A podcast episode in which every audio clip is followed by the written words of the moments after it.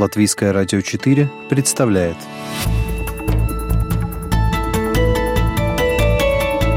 Человек и его поступки. События и его значение. В программе «Мир в профиль».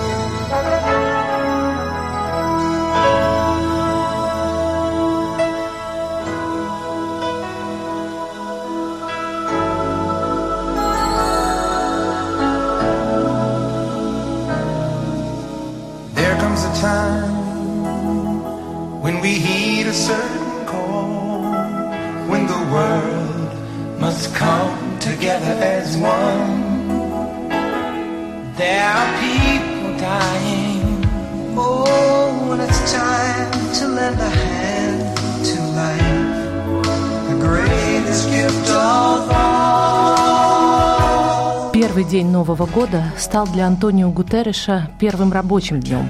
Организация Объединенных Наций обрела нового генерального секретаря, девятого, с момента основания в тысяча девятьсот сорок пятом году. Гутерриш почтил память сотрудников ООН, погибших при исполнении своих обязанностей, возложив венок к мемориальной доске в холле штаб-квартиры в Нью-Йорке и обратился с программной речью к своим коллегам.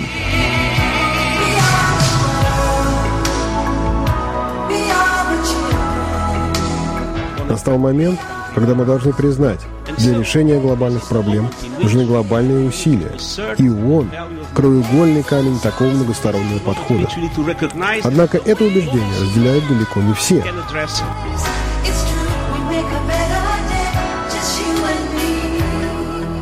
Удастся ли Антониу Гутерришу продолжить реформирование организации, которая, как и сам мир вокруг, находится в глубоком кризисе? Пока мы не можем ответить на этот вопрос, но о личности нового генсека расскажем. У микрофона журналист Латвийского радио четыре Анна Струк.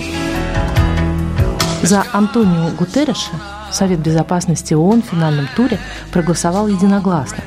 После Африки и Азии, представленных тремя генсеками подряд, Бутросом Бутросом Гали, Кофи Аннаном и Пан Ги Муном, своего человека желали видеть на этом посту Латинская Америка и Восточная Европа. Говорили и о необходимости соблюдения гендерного равенства. Но эти политкорректные соображения оказались слабее общего желания получить на этот пост предсказуемую и сильную фигуру. Гутерриша знают.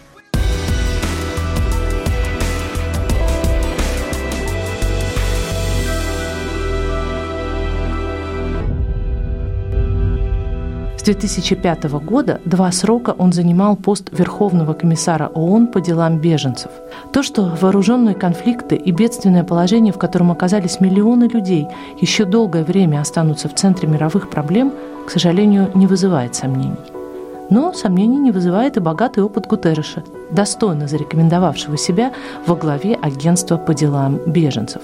Его называют эффективным менеджером. Для международной организации обладание такими качествами важно не менее, чем для производственной компании.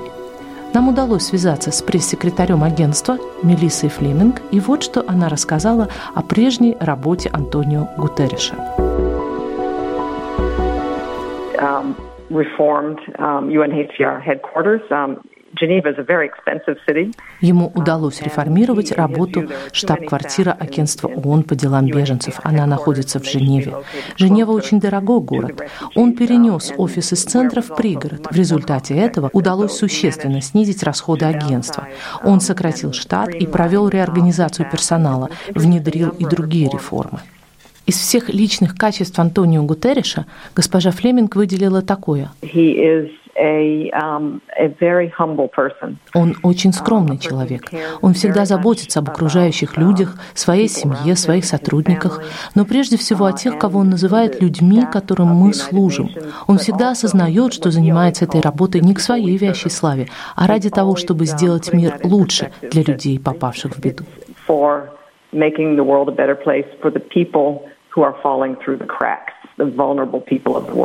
На мой вопрос, связана ли эта готовность служить другим с его католической верой, Мелисса Флеминг ответила, что это скорее составная часть его моральной ткани, его убеждений. Она рассказала, что эта сила буквально ведет его, помогая делать трудную работу. Пока он занимал пост Верховного комиссара ООН по делам беженцев, он был в разъездах, и это была трудная и полная стресса работа. Флеминг отметила также, что в подборе кадров Антониу Гутерриш всегда руководствовался идеями гендерного равенства, под его началом было много женщин на руководящих постах, большое внимание он уделял и географическому разнообразию своих сотрудников, чтобы они как можно лучше представляли все многообразие мира. Сам Гутерриш призвал не строить иллюзий, не только в отношении его личности, но и в отношении его мандата. Я должен вас предупредить. Чудес не бывает, я не волшебник. Мы сможем достичь поставленных целей, только работая сообща, в команде. Мы должны заслужить право отстаивать высокие идеалы, закрепленные в Уставе ООН, которые являются ценностями всего человечества.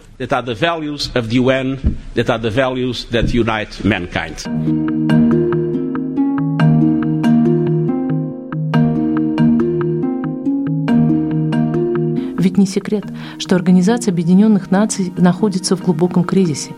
Это мнение разделяют многие. К примеру, опрос Российского фонда общественного мнения выявил следующие тенденции. сорок один процент россиян уверен, что Организация Объединенных Наций играет отрицательную роль в современном мире. У тридцати семи процентов своего мнения по этому поводу нет. Абсолютное большинство опрошенных, пятьдесят девять процентов, считает, что ООН лоббирует позиции одной или нескольких стран. И лишь шестнадцать процентов респондентов считают, что международная организация выражает позиции большинства стран в мире. Прокомментировать эти цифры я попросила бывшего министра иностранных дел Латвийской Республики Яниса Юрканса. И, честно говоря, была удивлена тем скепсисом, который он испытывает в отношении роли и будущего ООН. Давайте послушаем фрагмент нашего интервью. Я бы разделил ООН на две части. Одна часть, которая занимается культурой, здраво- здравоохранением, а вторая часть, которая занимается политикой. То, что культура и здравоохранение, это хорошо, но политически эта структура, она никогда ничего не решала со времен Холодной войны. Вот спросите на улице у людей, кто генеральный секретарь. Мало вам кто скажет, потому что этот человек ничего много не решает.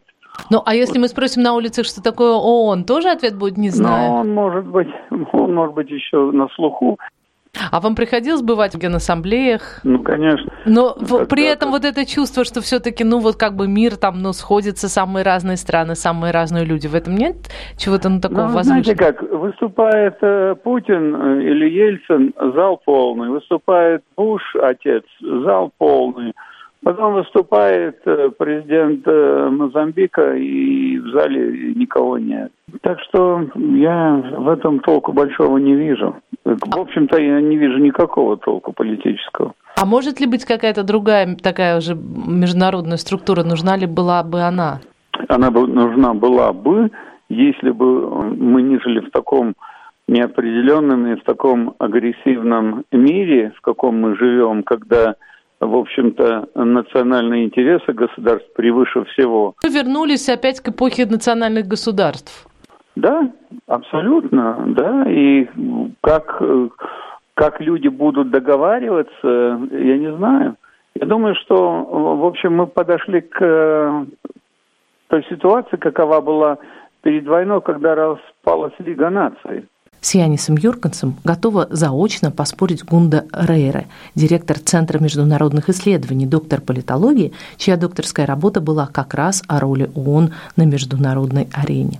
Задача номер один Объединенных Наций, это написано даже в уставе, это урегулирование глобальных конфликтов. И как раз здесь мы видим эту неэффективность. Главный орган по принятию решений в этой отрасли – это Совет Безопасности. И могу напоминать, что он состоит из пяти постоянных членов и десяти непостоянных. Эти постоянные, они владеют правами вето. Но, конечно, в этом случае мы говорим о России, но были и другие примеры.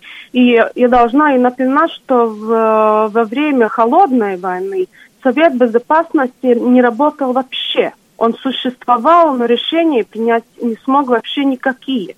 Так что, если мы смотрим сейчас на наш век или девяностые годы, все-таки мы видим, что Совет Безопасности какие-то случаи э, способен реагировать и принимать решения. Но, конечно, говорить о том, что Совет Безопасности эффективная институция, мы, конечно, не можем. Конечно, э, довольно печально, что мы не видим э, позитивный прогресс э, в области, которая является задачей номер один. Это урегулирование конфликтов. Но, с другой стороны, конечно, мы можем спрашивать, откуда они вообще они берутся. Они берутся от разных интересов государств.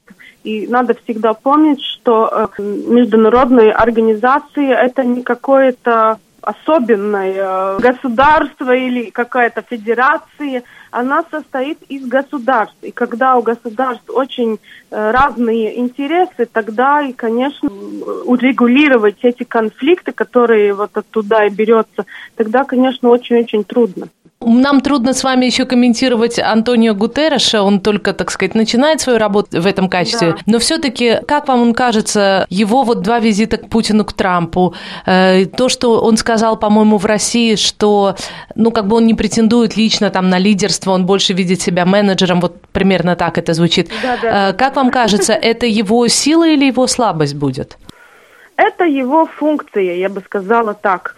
Потому что, конечно, мы знаем некоторых генеральных секретарев, которые были почти уже политики. Но это не то, что от генерального секретаря ждут государства, должна сказать. Это как-то не норма.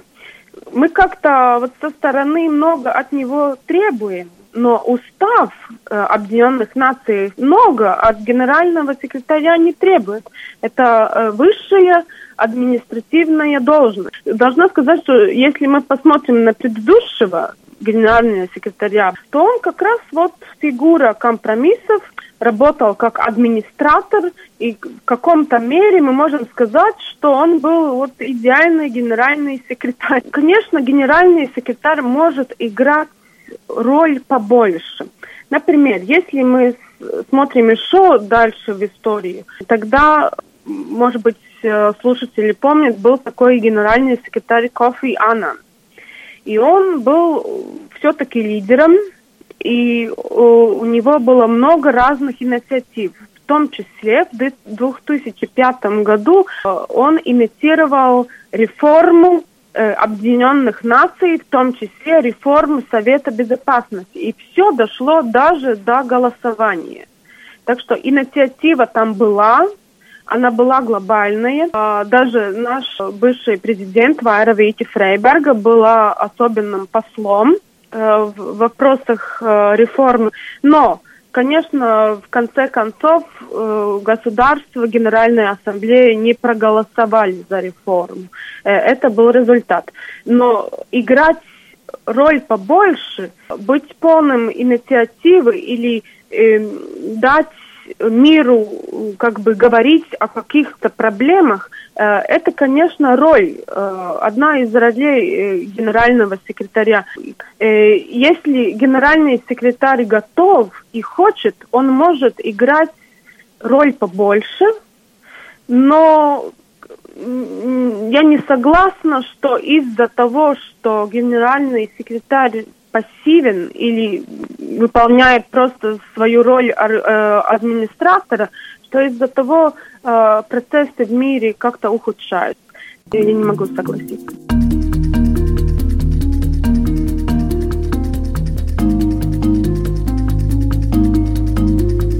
На вопросы нашей программы ответила Гунда Рейра, директор Центра международных исследований. Это была программа «Мир в профиль», которую мы посвятили новому генеральному секретарю ООН Антониу Гутерришу.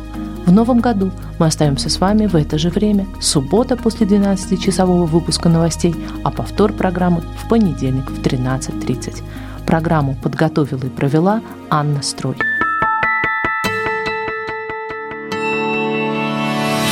Человек и его поступки, события и его значения программе «Мир в профиль». Каждую субботу в двенадцать десять на Латвийском радио четыре.